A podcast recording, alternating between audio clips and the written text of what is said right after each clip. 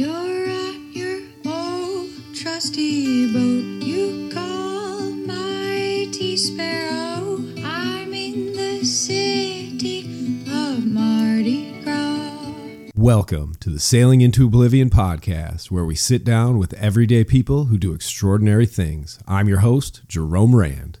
Welcome to the show, everybody. So today, well, I guess you know what I'm gonna I'm gonna break away from my normal rigmarole, at least for that first one sentence. Uh, marinas, they're funny places. Sailors seem to uh, coagulate there. I know that's the worst word to use, but they do. And while I was waiting uh, in the wings, you know, we had the weather come in and all that sort of stuff, but essentially uh, you meet and greet you know fellow sailors are all around. And ran into a gentleman who had actually come to the presentation. His name is john and he was on a Pacific Seacraft a few slips down.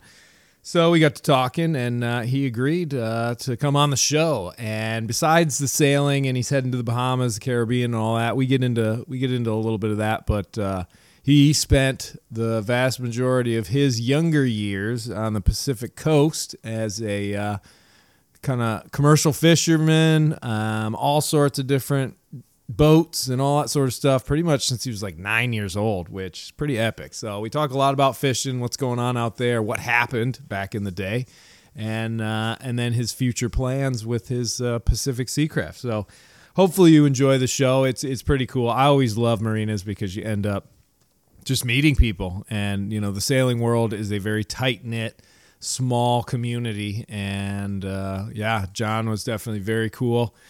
He uh, i broke him away from doing some varnish because he is literally just waiting for a weather window to head over to the bahamas. And uh, yeah he'll be gone probably by the time you hear this. So wish you well john and good luck with everything. And who knows maybe i'll bump into you somewhere in the caribbean sometime but other than that, like I always say before I start the show, if you want to help support the Sailing into Oblivion podcast and future adventures aboard Mighty Sparrow, consider becoming one of the Patreon family.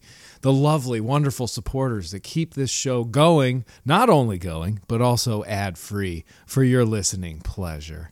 Uh, we also have the merch line available, all the shirts. It's Christmas time. Might as well pick one up, but maybe it's too late. I don't know. Maybe it's not. I think they might be able to ship by now. Who knows? Link in the description. And if you just want to reach out to the show, sailingintooblivion.com, podcast button, click on the link that says contact the show. That goes directly to me. And if you have any inquiries about possible yacht deliveries or kind of instruction-y sort of things where I come in on a consultant sort of thing because uh, I don't have any licenses or tickets anymore. They're all expired because I got sick of paying all these yearly dues. Just reach out to the show because who knows? Maybe I'm available and uh, I can hop on board and we can uh, share some knowledge. Other than that, I hope you enjoy the show and thanks for listening. It's just me. There are no wrong answers. There are no wrong answers, John. Thanks, thanks for joining us, man. This is, and there's always a bit of anonymity. I don't usually use people's last names unless you have a book or something like that you No. want to promote or anything. Not yet. Not, not yet. Not yet. but um, yeah, I mean, can can you just, I guess, start off? Give us a little little description of this beautiful vessel we're sitting on. Well, it's a boat that was uh, up in the Great Lakes, up in the Upper Peninsula, 1998 uh, Pacific Seacraft. It was uh, bought new, shipped to the Great Lakes, and then uh, sailed for basically three months out of the year. Put in a heated warehouse for the other nine months out of the year. Zero corrosion on Zero anything. crew. Actually, everything is original on the boat. Gosh, that is that is amazing. Like Yeah. the, the fact that there's no salt water pumping through any pipes, any engines, anything. It was uh, it was amazing. Uh, I kind of uh, I think I even undervalued the value of uh, of fresh water. You know, on a boat. Yeah, there yeah, was yeah. no corrosion at all. It, it you know, they live. I mean, when they're in the ocean, they are essentially being eaten 24 hours a day. Oh, and yeah. that's what like 90% of the maintenance comes from dealing with salt, salt intrusion, and corrosion. it was. Uh, I took it down to the Bahamas. I, I trucked it to Mobile from there, and then took off from Mobile. Went down in the down the Florida coast, and then uh, out to the Keys, and then down to the Bahamas. And I was amazed at how much different the boat was in just six months. Oh yeah, I'm You sure. know? Like seen like rust streaks. Like, what? What? Yeah, Oh, you didn't have any of those. So Did you do that single handed? Yeah. Oh, wow. Single-handed. I uh, took off, uh, like I say, out of Mobile last uh, beginning of January, Okay. and uh, and uh, went down the Gulf Coast, went out to the Keys. Um, really like Key West. Yeah, know. yeah, yeah. One of my. I've only been there one time in my life. Well, the thing about it was Jimmy Buffett actually did a concert there in a small venue, and I chose not to go. Oh no. to this day, I Of still regret, regret, yeah, it because right? of, of his death. You know. Yeah, so it was yeah, one yeah. of his last concerts. Rest in peace, Jimmy. Yep. But then I went to the Bimini, went up to Key Largo, took off out of there in early morning, middle of the morning. Went to Bimini, pulled into Bimini for a few days, and then uh, went down to Nassau, and uh, which uh, uh, um, I don't know if I'll go back to Nassau. Yeah, You no, we, we were actually we were doing some chart work and uh, just basic stuff, Latin long with Steph, and and I was like, hey, you know, I put some waypoints. I want you to find the lat, or I give you, I gave her the Latin longs, but I put all these destinations, and then I was like, the last one's, you know, a, a hazard to be avoided, and it was Nassau. Nassau. Yeah, no not a- offense to the people of Nassau, but for sailors, it's not a great place for a small sailboat. You know. nah, it's not built uh-huh. for us. No, I it's. I felt like a, a analogy is uh, I'm like a little chihuahua in a cow field, you know, just you know, running around hoping not to get run over. You know? yeah, yeah, it's a busy place too. Yeah. I don't know. I mean, you know that that the cruiser lifestyle tends to lean towards you know casual, calm, you know coves and anchorages. You know, the biggest hubbub would be a beach barbecue or whatever. yeah. Well, I woke up to five cruise ships came in in one night, That's a huge and they're amount of a half mile from me. Yeah, yeah, yeah, So, right. anyways, it was. I was glad to get out. I'm actually glad I went, you know, and experienced it once, but Right, right. no desire to go back. And then I took off and went down into uh, Exuma, sailed down on, uh, uh, kind of went in and out of the cuts according to the weather. Uh huh. Ended up in Georgetown. Oh, okay. And, uh, How'd you like that? I've never been in the Exumas. Uh, well, I really like the Exumas. It's very busy. I never saw a cruise ship, but I did see a lot of mega yachts. Yeah. and it's uh, mega yacht heaven in there, haven there, and um, but it was fine. Um, great places to anchor, great shore life to hike around, and then uh, down into Georgetown. Um, I was meeting my son and my daughter-in-law and one of my grandsons there. So I Oh, okay. in the middle of March, sometime, and uh, so I actually had a schedule and a maintenance and a destination Yeah, yeah. and uh, so I actually stayed there for five weeks. Um, very easy place to hang out, you know. Yeah. Um, there is no place to bring the boat to get fuel or water. Everything is there's no docks that you can go to. It's yeah. I mean, outside uh like I know uh uh what's the other one starts with an E. Emerald Cove is just north of there, Oh, okay, about eight miles. But uh, oh, uh, Eleuthera. Eleuthera. That's what, I mean. That yeah. seems to have like each of the little islands seem to have like one spot where it's got a dock. What's that one? It's Staniel or something like that. Well, Staniel's in Exuma, That's in Exuma. That's in okay, I have been to the Exumas. right? Then, yeah, and um, memories going. Yeah, and then, but it's a great place to hang out, and people hang out there for months at a time. You Yeah, know, yeah. It's uh, it's, but you got to have a good dinghy, you know. Yeah, I yeah, mean, yeah. Everything is done by dinghy, you know. Mhm. There. So then There's I pros left. and cons to that too. I mean, I, I definitely enjoy uh, a good anchorage. You know, nice flat. You you kind of feel like your own little island out there. Mhm. But at the same time, yeah, it's nice to be at a marina where you can get out and use the facilities and yeah, get well, they got shower, walk around. Well, they have the dinghy dock. You have to have to go underneath the bridge in Elizabeth Harbor, they call it, and it's a dinghy dock, and it's the it's the popular spot. Um, that's where you can get water. Uh, Oh, they got okay. one water spout, and everybody uses it. Yeah, yeah. It's good water, and um, there's a store right there, and, and all the you walk to whatever you need. So it is a busy, busy place Yeah. for dinghies. Sometimes you can't even find a spot to Oh, put your I'll dinghy. bet, I'll know? But um, Madhouse. You know, there was 357 boats there the day I got there. Yeah, all in the anchorage. All in well, it's for about six miles there. Eh, About six miles, something like that.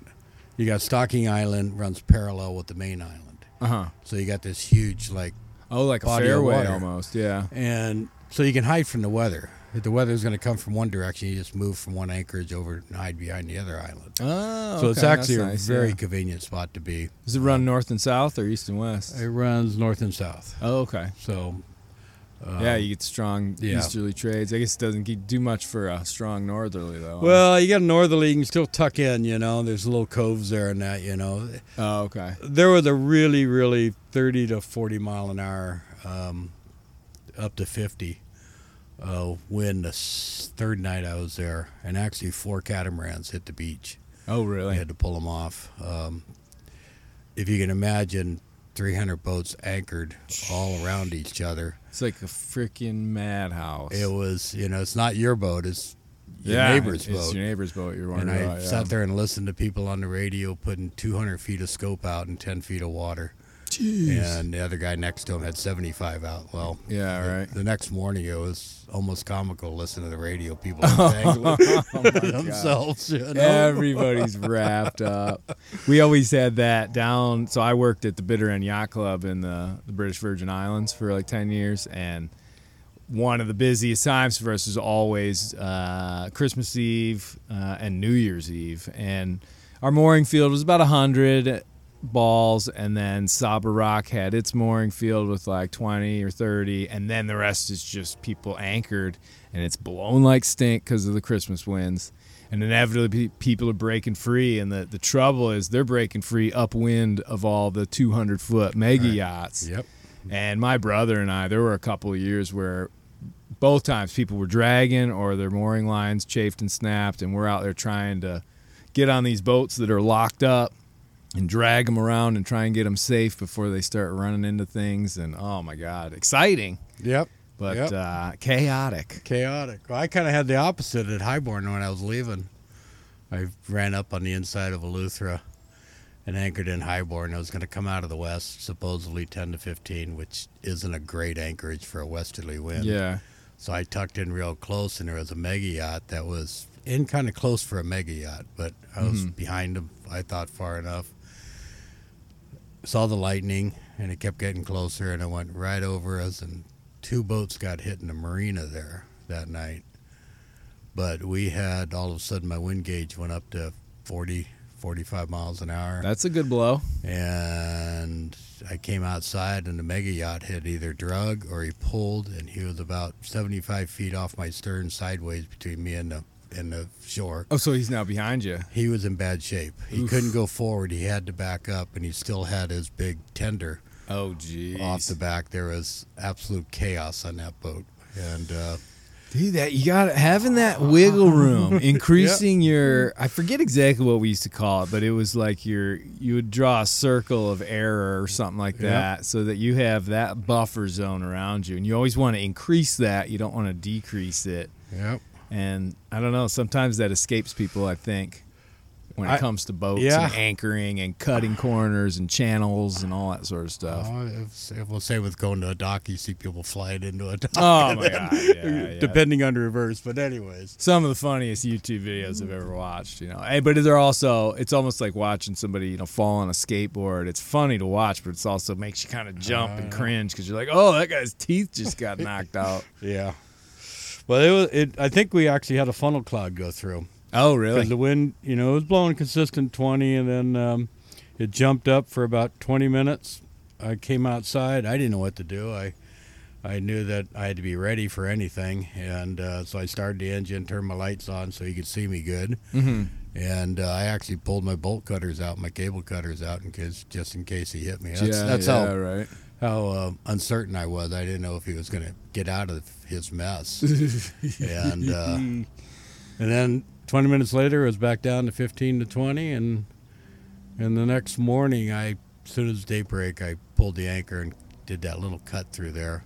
Got on the other side of the island. It's nice and flat, and I'm going, why wasn't I here? Wow, right, yeah, right. You know? Exactly. But um, Hindsight's twenty twenty. I saw three funnel clouds in the first hour on the other side. Oh, really? Yeah, I was actually dodging them, and then I realized that maybe I uh, need to learn a little bit more about this It's a lot. Caribbean weather. This because area I have found myself in. Yeah. different ocean than the Pacific Ocean where I spent all my life. Yeah, yeah. I mean, we talking with you uh, last night and the other day about all the all the time you spent, you know, commercial fishing and all Yeah. that sort of stuff. Uh, I don't know. You, you're a man of the sea.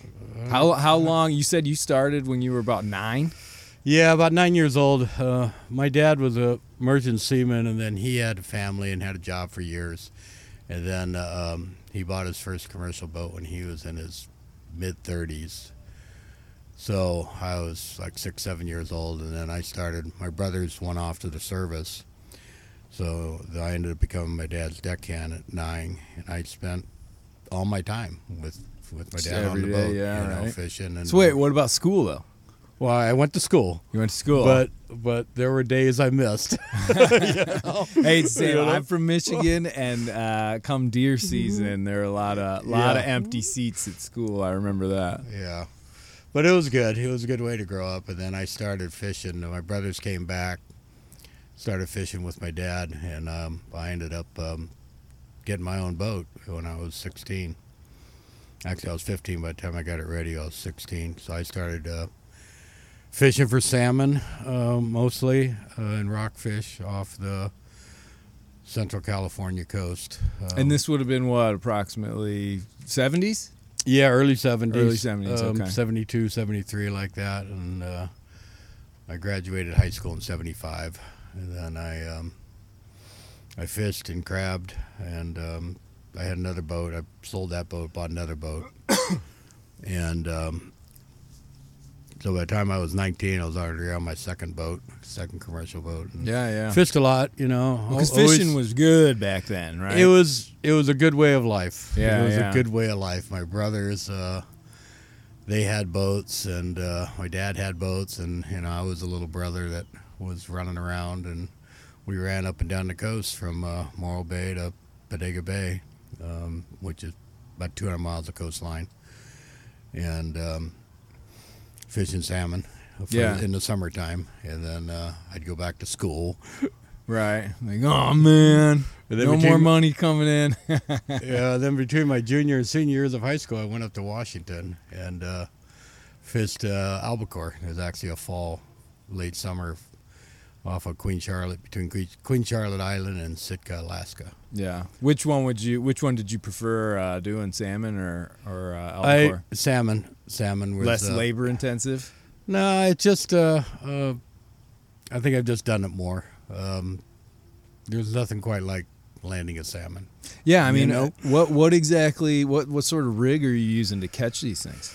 Well, you can you troll around. You have four to six lines. You have forty to or fifty to thirty-five pound leads on them, and you float to it. You got outriggers, and you put anywhere from five to ten leaders on there. On each it- line. On each line, and you're trolling around either herring Mhm. or um, anchovies or artificial lures. You Yeah. know, one of the you know, and it's different ways of doing. it. You have flashers and Does You- it ever fill up? Like you you catch something on each one of those? Uh, the best I ever did was I ran through my gear once and I had 35 fish on the deck. How do you deal with that all alone in one? How do you do that? Um, How do you pull them all in? it's it's uh, well, they're like 18 foot leaders on a snap. You pull them out, the boat doesn't stop, and you unsnap it, and you got a salmon on the other side of an 18 foot leader. So you Uh-huh. hand them in, and you gaff them or you net them, and oh, uh, put them in the one boat. after another after another. And then, um, so it's a, it was a lot of fun. Had to do it that way. Um, 70s and early 80s, it started dying out in the mid 80s and out, you know, a lot of restrictions. Right. You know, Well, they were getting overfished too, right? overfished and uh, regulations. Uh, there was wasn't as many to the water problems that they have in California Uh huh. with the rivers and that. Right, so, right. um, and is that all like the um, uh, chemicals and stuff and the runoff? Yeah, but it's in, in commercial fishing. You have to have four or five factors all fall into place. You have to have a season. You have to have weather.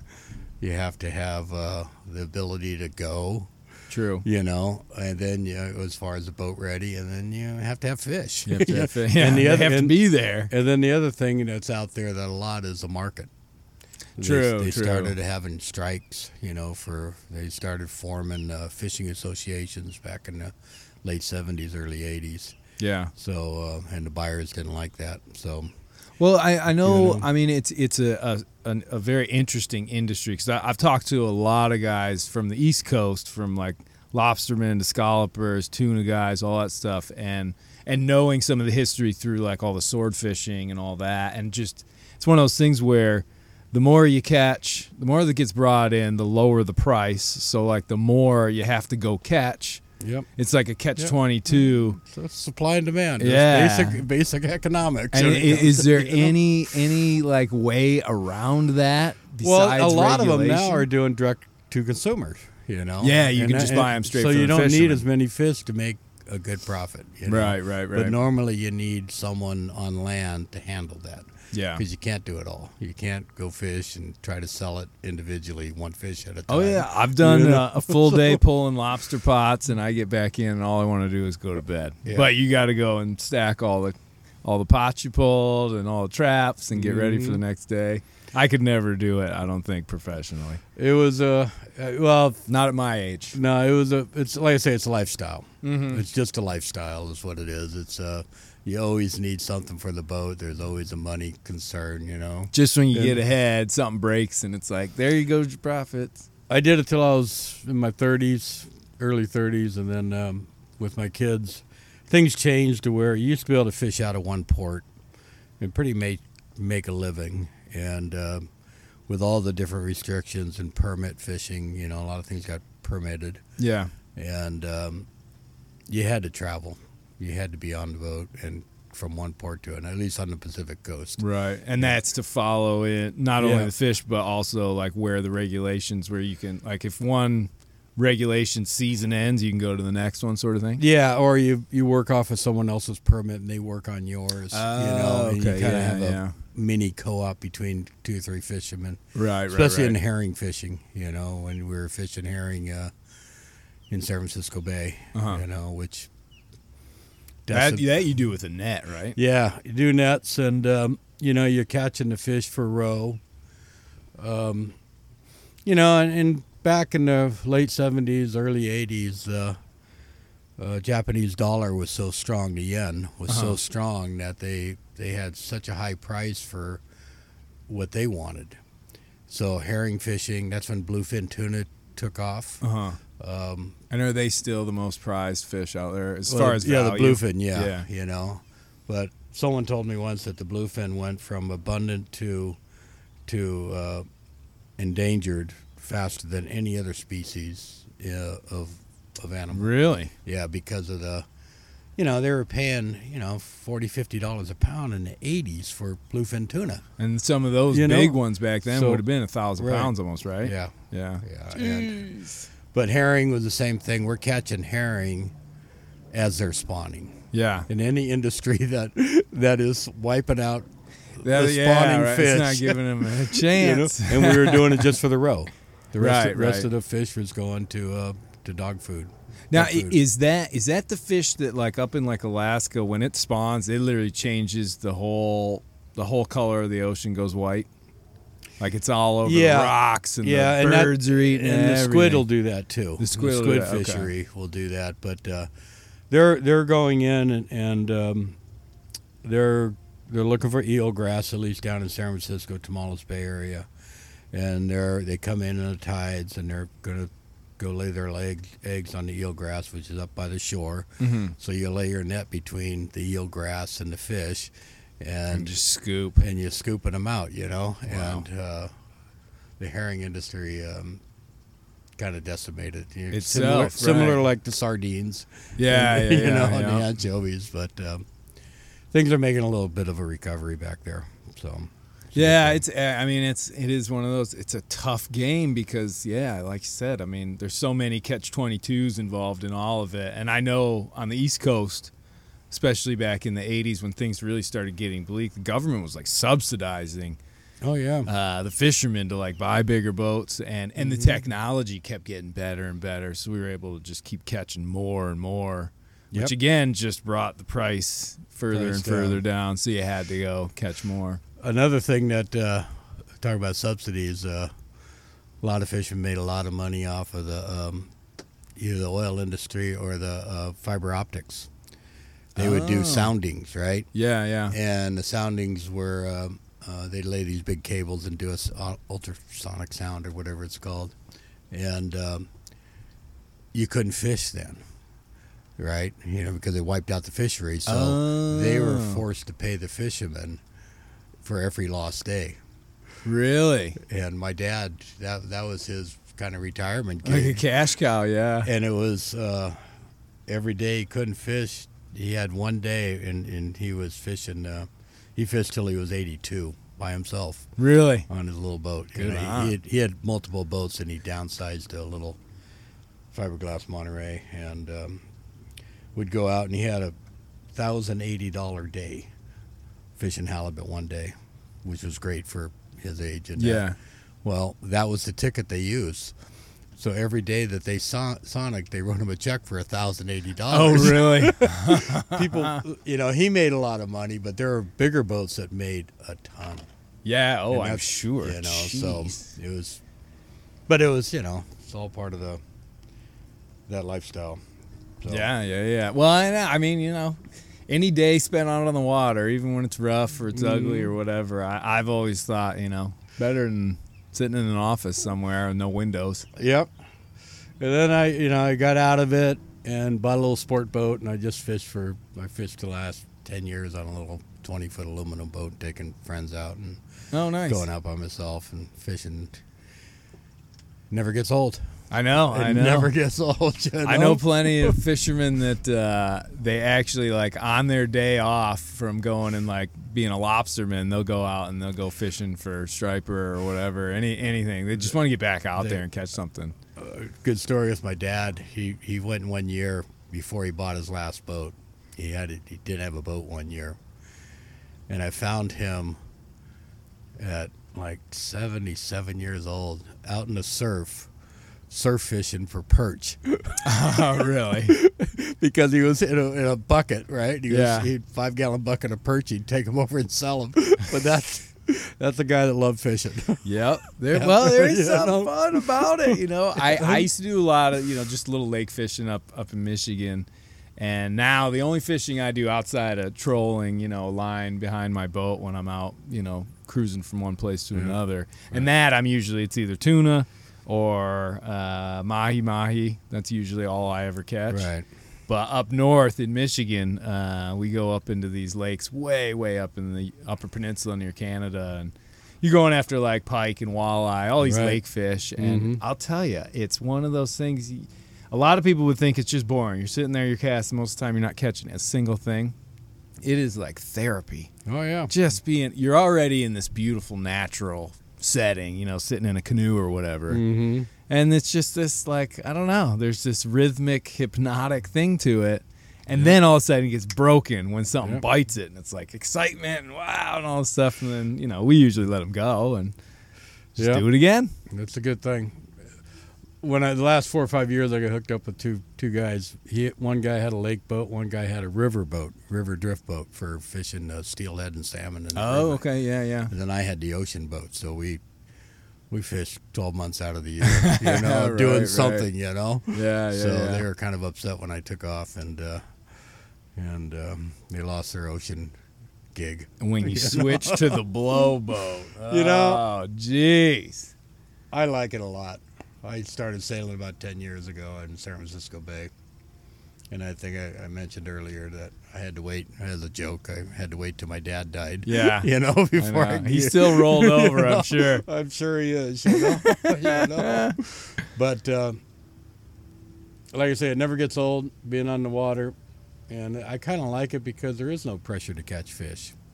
You No. know? Being an old commercial fisherman, if you didn't catch fish, it wasn't a good day. Yeah, yeah. there was right. no, oh, it was a beautiful true. day out there. I didn't catch anything. No, it was an upsetting day. a good day on a sailboat is pretty much Right. like I, for me my, my favorite conditions I, you know barring some of the sailing that i've done in the past for me is uh, like a perfect condition day would be 12 to 15 knots Yep. on the beam slight swell coming from astern open ocean for a couple hundred miles around me and and that's all i get. Like perfect. I i i will dream about that and think of all the times that i've had it uh, for the rest of my life. I love that. I, I I agree, but what percentage of the days are like that?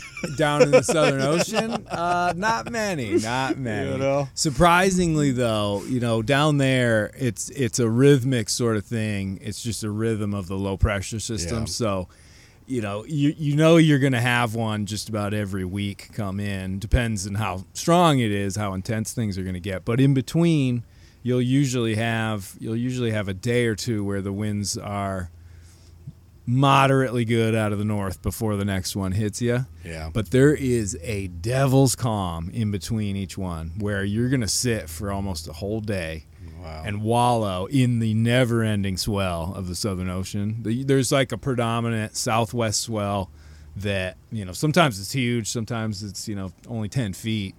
There's a mile in between it sometimes. It's crazy. Not quite a mile, but close. Um, but man, it rocks your boat.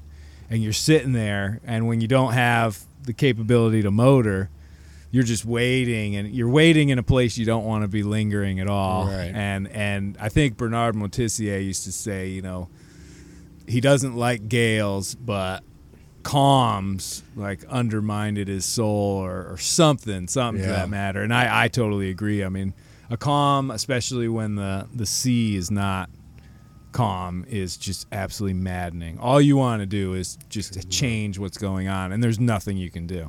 right. It's an ugly, ugly sort of situation, but but yeah, that's why you give me those 15 knots. I'm powered up, but I'm not overpowered, and no Yeah. squalls on the horizon. Like that's and the the only thing that makes it even better is if I know I'm going to get the full moon rising.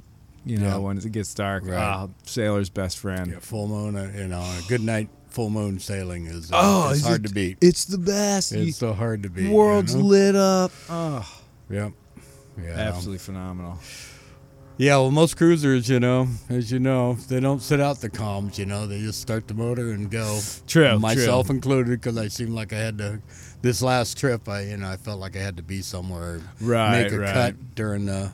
It's one thing about going in and out of Exuma is all about the cuts and hitting them at the right tides. You know. That's what I was going to say. The tides are really strong, and you, Yeah. you kind of drifting there. You're not just kind of sitting in one place without anything you can bump into. Right. Drifting there, you're you're moving quick and Yep. towards something usually. Yeah, and I had to really get used to uh, being in the Caribbean here and down in here, being used to being under ten feet of water. Yeah, you know, yeah, yeah. that was a that was probably one of my hardest things to get over. what is- what does she draw? she draws five? Oh, that's not But too bad. There you go. um, in the Pacific Ocean fishing, right? If you're under twenty feet of water, you're in danger. You Yeah, know, right. Most of the time, well, because you, know? guys have not in danger. swells coming in Yeah. too, right? but nobody goes in that close, you know. So, Yeah, yeah. Um, anyways, um, that was one of my biggest um, uh, fears to overcome. You know, Right, It right. Was getting used to traveling with two feet under the cable, keel or something. You See, know? and I'll tell you, I so on on Sparrow, my my Westsail, I don't have. There's no depth sounder on there. Oh, okay. And you know, I I'm normally in the middle of an ocean, so it never matter. It does, it's never mattered to me. And all the Caribbean time that I've spent on that boat has been down in the you know the island chain from the the Virgins down to uh, like uh, Saint Lucia. Okay. So there's really no spots where I'm like, oh man, and you can you can see the bottom when you're in those places. I've never, if I were in the Bahamas, I think I would probably want to make sure I had a transducer that worked Yeah. and uh, I could at least gauge it because you know the last time I was taking my boat up to the Buf- or Beaufort area to haul it out, I had to anchor one night on the intercoastal, and it's all muck. You can't really see the uh, see through the water, and I ended up having to tie a weight to a line and do a sounding around the boat to make sure I wasn't gonna Yeah. go high and dry, and I was kind of like, this is this is kind of cool because it's old timey, but at the same time, I kind of wish I knew exactly what was under my keel. Yeah, yeah. I I could imagine traveling through without a without my depth sounder. you Yeah, know. it's I- a little. it I have to stay right nervous. in the middle and just barely give way. I mean, luckily, Uh-huh. you know, uh, a Westsail's keel is is like a Yeah, it's it's super strong, so you're not worried about damaging the boat if you run aground, but you're you're worried about getting stuck there. you know? yeah. Well, I had two groundings. Two groundings. Um, leaving when I left uh, Mobile, one was in Pensacola. Mm-hmm. How bad? It that one was pretty bad actually. I was anchored up, and there was one little spot that had two foot on it. This whole big anchorage. Yeah. I was well away away from it. Pulled the anchor, was doing some stuff with the sails. Kind of, I wasn't paying attention, yeah. and I drifted right onto it. Oh, no. The one little dot of two foot water, and I hit it. You know. And then I was going into a marina that supposedly had seven foot in Panama City, mm-hmm. grounded hard. Oh, really? Right, right going into the entrance, turned and managed to get out of that, and uh, called him up and said, "Oh well, sorry about that." you know, Oh, my bad. You know? Yeah, well, so it happens. you know. and so anyways, it was, so I did ground, which to me was uh, being a Pacific Coast guy. Uh, groundings were were uh, not something you'd want to do. No, you know? well, I'll bet you. I mean, I would think they would be similar to anybody that grounds up in like Maine, because in Maine, if you hit bottom, you've hit a ledge, which means your boat is now compromised and damaged Oh, and needs to be hauled out. You know, you, you, you run aground down here in the intercoastal Carolinas, you're just going into silt and mud. right. So it's not really a huge Right. deal. You know, it happens all the time. But yeah, there are places where, and I'm assuming that the Pacific coast is pretty much rock, right? Yeah, there's a. You'd be lucky to hit sand. Yeah, You know? right. yeah, no. Let's put it that way. Which makes, know? I mean, it makes that whole area quite challenging because there really aren't a, a huge amount of inlets from, I guess, Seattle down to. no. San there's only there's only a handful of mari- of um, of harbors between, say, Santa Barbara, which is north just north of L.A. Mm-hmm. You go around Conception, and then you have uh, one, two, three. You got about six harbors all the way to the Oregon coast. Wow, yeah, It's a lot of miles. You know, a I mean, you're miles. when you're traveling, there's a lot of times it's 80 miles and there's no anchorage. You know, like from Morro Bay up to to uh, Monterey. Yeah, yeah. There's a couple of spots so you can go in, um, hide behind a kelp patch, but you know it's not a great spot. Yeah, used to that do dulls the seas though a bit. The breakers, right? Yeah, yeah, right there by Big Sur area. Uh huh. We used to run from Morro Bay to to Morro Bay, uh, Monterey quite a bit, and it was about a 14 hour run. And we'd take off, and my dad was always trying to get some last minute sleep, and and so for some reason I always was on watch going around Point Sur. Uh huh. Point Sur is one of the big points off of there. Off Isn't that a big surf spot? there's some surf there, you know. Um, it's a highly reclusive area, uh, hard to get to. The Highway 1 is uh, prone to landslides, Mhm. so the roads are, are um, impassable for a lot of the time. But going around Point Sur, there's a little buoy right there, and I've, I've always said it's the loneliest place on earth because we always seem to hit it about 2, 3 in the morning when I was on watch. Yeah, and I had to get around this little point, you know, and we were miles from anywhere, you know. Yeah, yeah, yeah. I, I'll, they'll always be in my memory of of uh, the buoy off Point Sur. yeah, I, I- that reminds me of uh, uh, I forget what the shoal is, but it's basically right off of Cape Fear. So when you're going from Beaufort down to Charleston, essentially the only thing you got to get around is Cape Fear and Yeah. that little point. But Yeah. you know you've got, I guess it would be probably uh, 80 miles or so on either side of it before you Yeah. got safe safe refuge and stuff like that. Yeah, I've seen the chart. Pretty lonely. It, it Yeah, looks yeah. like a, a lonely stretch. it's kind of of neat. coast. Yeah, I mean, it, it's sort of like there's these little indentations in the coast all the way going down to Charleston, and but it's a you know it's a notorious area, but you're well inside of the Gulf Stream at that point, so you don't have to worry too much about that. But I've I've definitely seen some pretty ugly weather in that area, and it, it can whip up really Yeah. fast. Well, that's the thing about the points. Uh, you got Point Reyes, Point Sur, and uh, um, Conception, and generally, the waves are twice as big and twice close together at the points. Yeah, you yeah, know, yeah. They just they just stack right there. You know, so Mhm. trying to get around them sometimes is uh, A little you little know? extra wiggle room is uh, always uh, Yeah. a nice thing to have when Yeah. you're doing that for sure. It's pretty amazing how waves can heap up when they when they hit areas like that. I mean, it's uh, you know it's very interesting coming in and out of these inlets.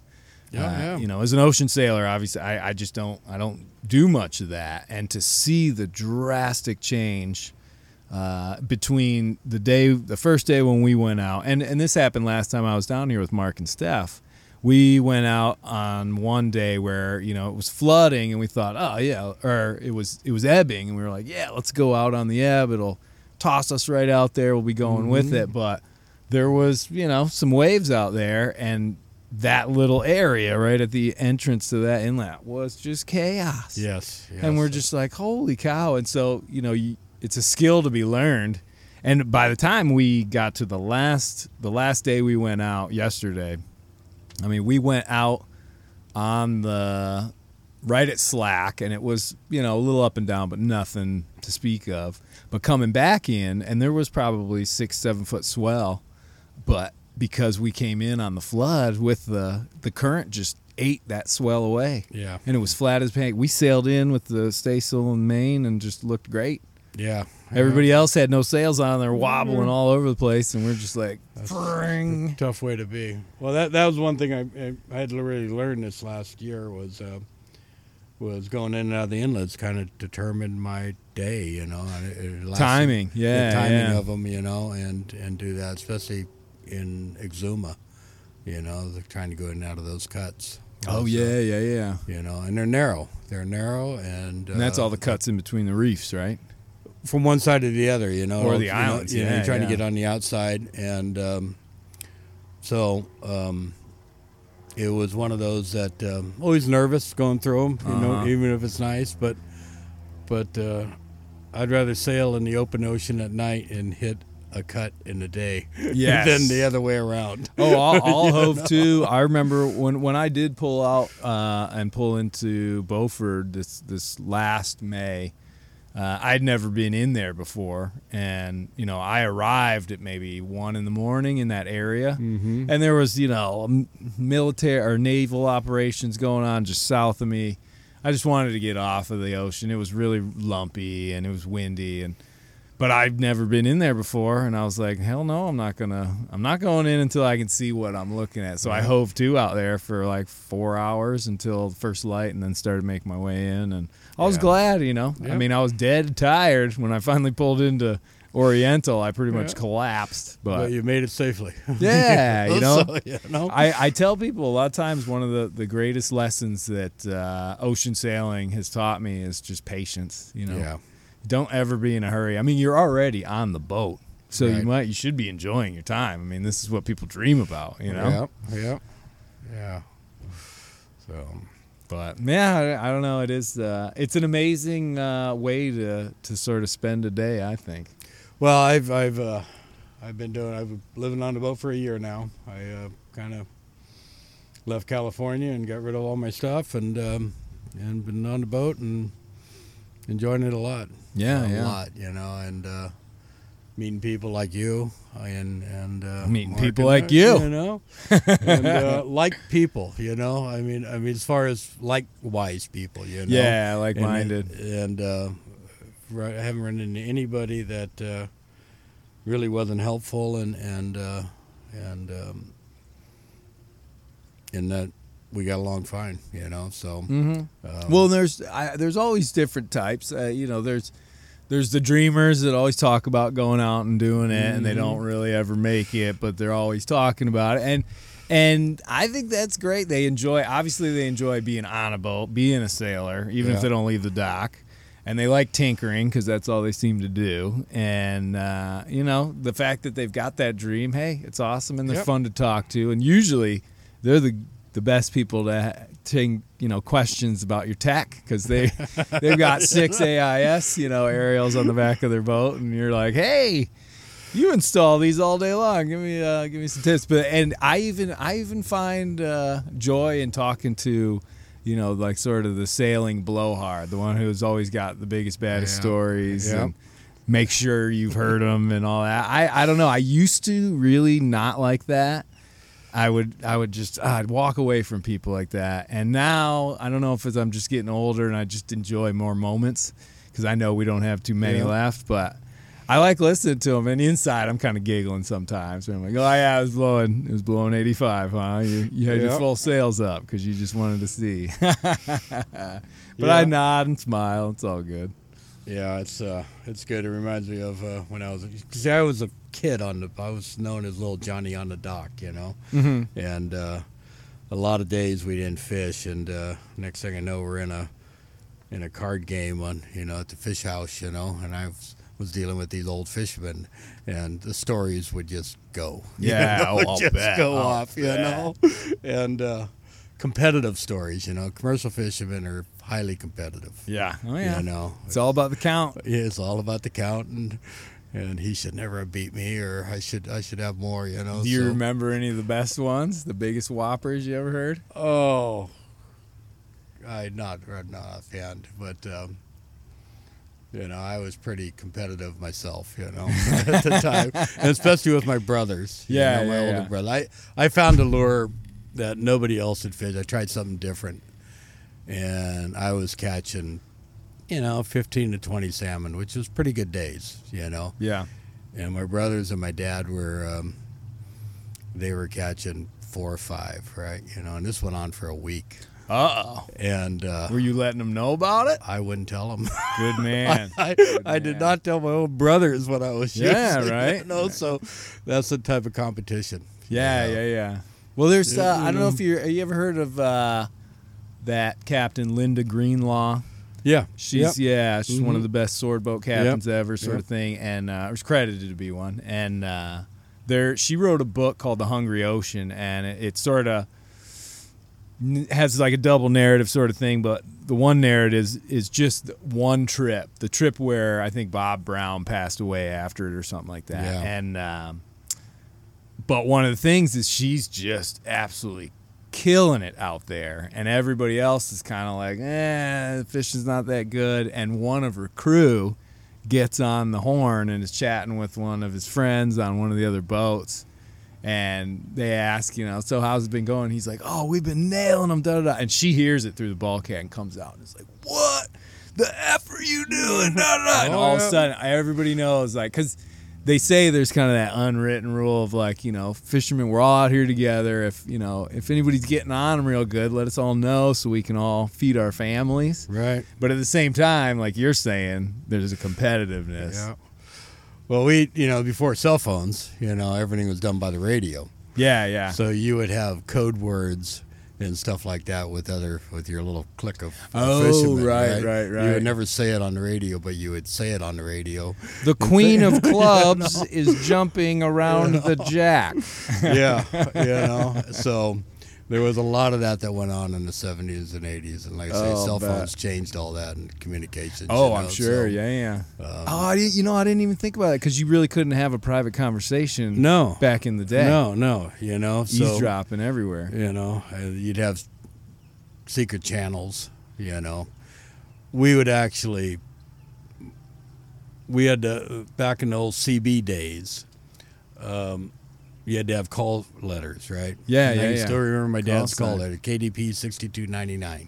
nice And we would go Unit 1 calling Unit 2, and that meant switch to a different channel. uh-huh And I still remember a guy named Slim uh, had a had a fishing boat, old guy, and he just railed me on the dock. Why don't you ever answer your dad? He's always calling you. You and you never come back. You never come back, You Joe. know? What the heck? Little So- did he know. There were little things like that. It was, like I say, it was a lot of fun. Yeah, fun yeah, back bet, then, you know. bet. So, but um, Yeah. yeah.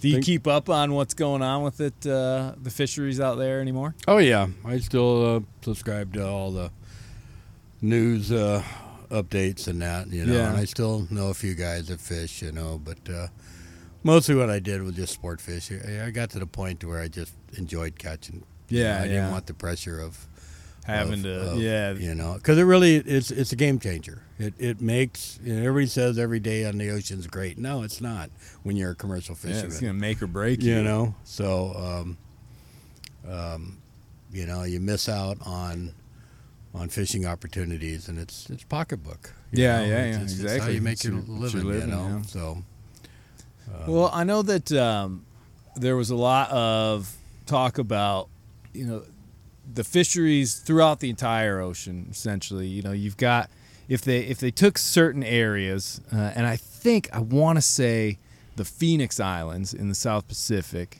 and I, well, I don't think they're in the South Pacific, but in the Yeah. Pacific Ocean, uh, had sort of uh, experimented with like shutting down, completely shutting down big areas to fishing, and then seeing what the effects would happen to all the surrounding areas. And I believe what they were finding was that in a protected area would then become the nursery, and then these fish go out, and all of a sudden the fish populations in all the areas where you could actually fish would go way up. But they needed that protected area where they were never getting fished to sort of cycle in the new and allow allow for the reproduction and, and all that. I'm a big believer in those and uh, Yeah. and um, exclusion zones they call them. Uh, they they did them, and I think we were talking last night about diving and that. Yeah, and, yeah. Uh, the difference, and that's I, I think they work great. Mm-hmm. Um, unfortunately for the fishermen and the big opposition for that Yeah. Mm-hmm, was always the best spots to fish, you know. But the reason we're able to fish, there's so many boats now. There's so much pressure on fish. Oh yeah. You know, I, I see it here, you know, and and uh, really, it, Florida, uh, California pales in comparison to what's going on here in Florida. Really? Yeah, as far as boats, Mm-hmm. you know, um, I look around and see all these sport boats, and I just, you know, wonder. And they're shooting right know, out into the old yeah, Gulf Stream. Yeah, and they're going after the predatory fish, you. Mm-hmm. know, sunfish or sailfish and and do they get swordfish down here? Yeah, I guess they Yeah, do. yeah, they do. I've heard a couple, couple of the commercial boats over here, Right, uh, right. talking about swordfish and, and fresh swordfish. What's happening also is, um, is uh, I believe the kayak fishery fishery in uh, California, on the Pacific coast. Hmm. I used to kayak fish. I talk about loving fishing. You know, when I Yeah, didn't have a boat, I got a Well, kayak and used to go out. I ran out of gas. Yeah. Give me that kayak. and I used to kayak fish and abalone dive off it. But it just now it's it's hundreds and hundreds of boats, Yeah. and they're all fishing the rookeries. They're all fishing close by. They're fishing the kelp beds. Right, right, right. And um, it's had a negative effect on on the fish population there. You- Yeah. But you know, I think you know, in in the end, it'll probably just end up being one of those things where you know people as a whole need to make a choice of whether or not we want to eat all the fish now, and then have just you know decades of nothing. Like it's not all the fishing boats rot in the docks. Or we start to protect little areas and start really trying to balance and manage it. You know, I mean, yeah, I, I, I think it's manageable. I don't know if it's manageable, but it, if everybody was a law-abiding fisherman, it could be manageable. it'll be manageable. Yeah. I'm a, you know, and I, this is a guy that fished since I was seven years, eight years old. I believe that uh, poachers should be mm, harshly, harshly penalized. Oh, it'd be You stripped know, completely you know, of their, you know, ability to fish for the rest of their lives. I would think. You know, but Probably gonna get that's killed not now. the case. And then what ends up happening is, well, he got away with it. You know, now Yeah, I better, I I, better well push it. it. Right, you know. right. And so, anyways, it's Yeah, it's a sticky I'm- one I'm- for sure. whatever ha- goes onto my hand lines now on the back of the sailboat is all I really care about. Yeah, I'll bet. I, I can just picture you lighting up. You know, like ooh, is that so? For I see you've got you've got some small poles, but like if you're if you're on an offshore passage or whatever, or say you're cruising across the Gulf Stream, do you just hand line off of uh, a cleat? Last year, I just put some hand lines off of there. I got some dolphin, some Spanish mackerel. Um, I wasn't too um, uh, interested in fishing that much. I had enough to learn the boat, you know. Yeah, and, yeah, Uh, I, I had plenty to keep me busy. And uh, but this year I did buy a new pole and and a little offshore reel, a good off, offshore reel. So Oh, nice, I'm- and I bought There some new go. new uh, feathers and Yeah, yeah. and uh, I've actually polished up my dad's old. Uh, he had some bone uh, tuna jigs made out of uh, bone, Oh, okay. which in the old days those were the best. You know, they're actually Really? kind of Oh, a collector's item. So yeah, yeah, I'm yeah. gonna see if I can't catch a. What do you make them out of? Like chicken bones or something? No, I, you know I don't know, but they're big. You know, they're they're they're, they're six eight inches long. It's, Oh, wow, it's, okay. got to be a good sized bone. Yeah, you right. know, of of something. You know, or something. but they, they evidently have the great floating characteristics in that. So Oh, just perfect. Yeah, yeah. I put new hooks on them, and I'm hoping to do it out of more symbolic than anything. Yeah, else, you yeah. know, if I can catch one fish on it, That's eh, you know, happy, you know. for So, me, yeah. I mean, usually, you know, well, always now, especially after my first voyage, was kind of running out of food. I've I've always have a lot of that doomsday prepper food on on board. I have Yeah. like about a four month supply before I even put the first can of provisioning on my boat for a trip.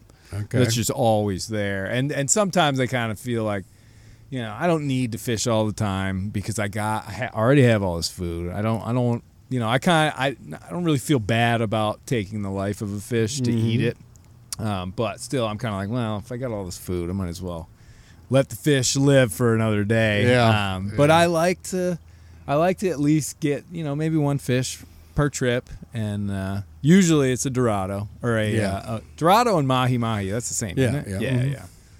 And uh, if I catch one, then I try and catch the other one because they're that type that don't they mate for life?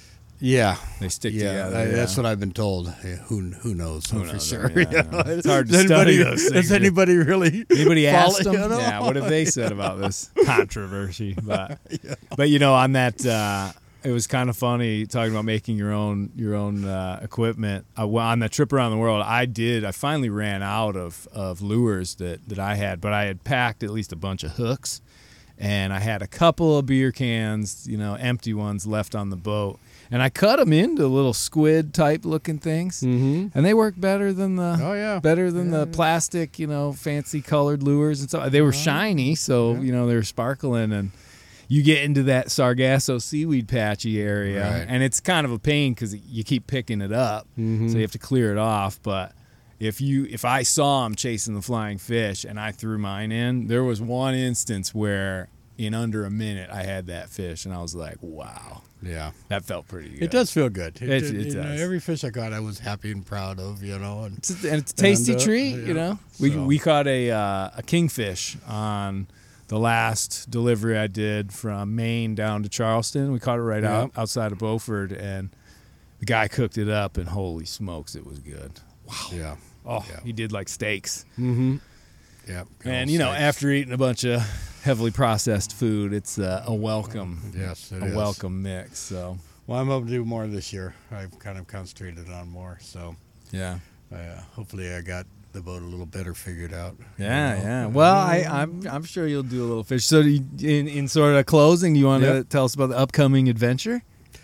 Well, I am going to go. Um, I've been here for six months. I finally figured out that uh, maybe I better learn this boat and, and upgrade it the way I wanted it, and uh, did a lot to it. I can't even tell you how much I did, but um, I'm ready to go. I'm going to scoot out and go over to the Bahamas at the first cross, first weather window I get, Yeah. and um, sail down through. Uh, I really want to go through Exuma again. That was my favorite island, or uh, Eleuthera. Oh, okay. Uh, yeah. I'm going to go down Eleuthera, then over to Cat on the south, and then um, hop over to the Turks and Caicos, even though that may not be the best place for a five foot draft sailboat. But I know oh, getting You in. I've been in there once. We came in in a catamaran, Yeah. and so we, we it was pretty easy for us. But there was there was one area that's pretty dicey. I think they mark it with not only channel marks but Yeah. like buoys, like and fenders and everything, because it's a real. right. It's squirrely to get Yeah. in there. Yeah. I know. A lot of whales though around that area. Is there? Yeah. What type of whales? I want to say they were humpbacks. I can't Okay. remember, but I think that was sort of their wintertime retreat. They would go down there. We saw at least 10 of them as we approached Wow. going in there. And it was Okay. like, wow. And I guess they do whale watching trips and everything there. Out of, out of there. Yeah. Okay. And then uh, I may pick up my one of my sons may fly out. He wants to do a, a two week uh, trip with me. So we may go from there and head to the Dominican Republic, Mm-hmm. skirt around the Dominican Republic, and then go to um, south side of Puerto Rico. Mm-hmm. Come around, he'll probably sail, uh, fly back out of Puerto Rico, and then I have another couple that uh, are good friends, going to meet me in uh, Puerto Rico, and they've always wanted to sail to the Virgin Islands. Mm, nice. So we're going to sail up to the Virgin Islands, go through the Spanish Virgin Islands, and uh, Culebra. Culebra, yeah. That's They- got such a nice harbor. yeah, I've uh, what I've read. That you know. natural, yeah. It's it's basically a C-shaped island. I mean, it is open to the east, so it's open to the trades, but Yeah. there's a huge amount of protected area in there. Yeah, yeah. That's uh, and then they'll get off, and then my other son, I have twin boys, and he's coming with his wife and my five-year-old granddaughter, and we're going to spend two weeks with me, and uh, they're going to be in St. Thomas on the 19th of March. That's Oh, my, okay. That's my only schedule. That's your schedule. That's my- nice. And then drop them off, and then I'm going to make a decision at that point where I really want to head down to Grenada okay. go down through the islands and then uh, put the boat up um, for hurricane season and uh, down there in Prickly Bay or somewhere. Do a little pop over in the BVI. Yeah. Yeah. You know, hey, then, might as uh, well. Because Virgin Gorda, when you when you want to head south, um, you check out in Spanish Town. You know, the night before Yeah. or whatever, and then you can from North Sound. You know, you get a nice, great night's sleep, super protected. North Sound, you can take channel to go to the north side of Virgin Gorda, and once you get around Pajaros Point, nothing but ocean. Yeah. Yeah. Yeah, so you're and you're as far east as you can be before you know St. Martin or anything like that. Yeah. That's where I would always hop out. It just gives you essentially it gives you like a ten mile head start both east and north uh, to just aim your way right where you want to go. Which Yeah. Grenada, you know, for this Right. boat, what Grenada in four days or something? yeah, something like that. Yeah. I can take my time. I, I I did a lot of diving for a few years down in that area. Oh, that's right. I'm yeah. telling you stuff, and you've been down there. Dominica, Dominica was, was my favorite island. It- but, uh, it's uh, one of mine too. uh, yeah. and, and it's kind of where I got inspired. I think I told you I met a guy, Frenchie. Him and I ended up becoming friends, and uh, that was what inspired me to start sailing about sailing, twelve years ago. yeah, ago. And um, Well, the French So- love their sailboats. oh, he, he Yeah. was yeah, Bernard Moitessier did a lot for that Yeah. uh, that whole industry over there. yeah, he was. Uh, so I'm hoping to uh, put the boat up in Grenada, and then maybe this time next year I'm going to sitting in Grenada trying to figure out what to do from there. Heck So, yeah, yeah. sounds pretty good. All right, well, John, All right. thank you for coming on the show, man. I wish you the best of luck. Hopefully, you have uh, fair winds and following seas. Yeah. And uh, other than that, who knows? Probably bump into each other again somewhere down the line. I hope so. Yeah. I hope so. And thank you very much. And uh, um, my brief time talking to you, I've, I've learned a lot just just talking to you. Well, So don't trust you. me all the way through. All right. all right, thank you. Have a good day.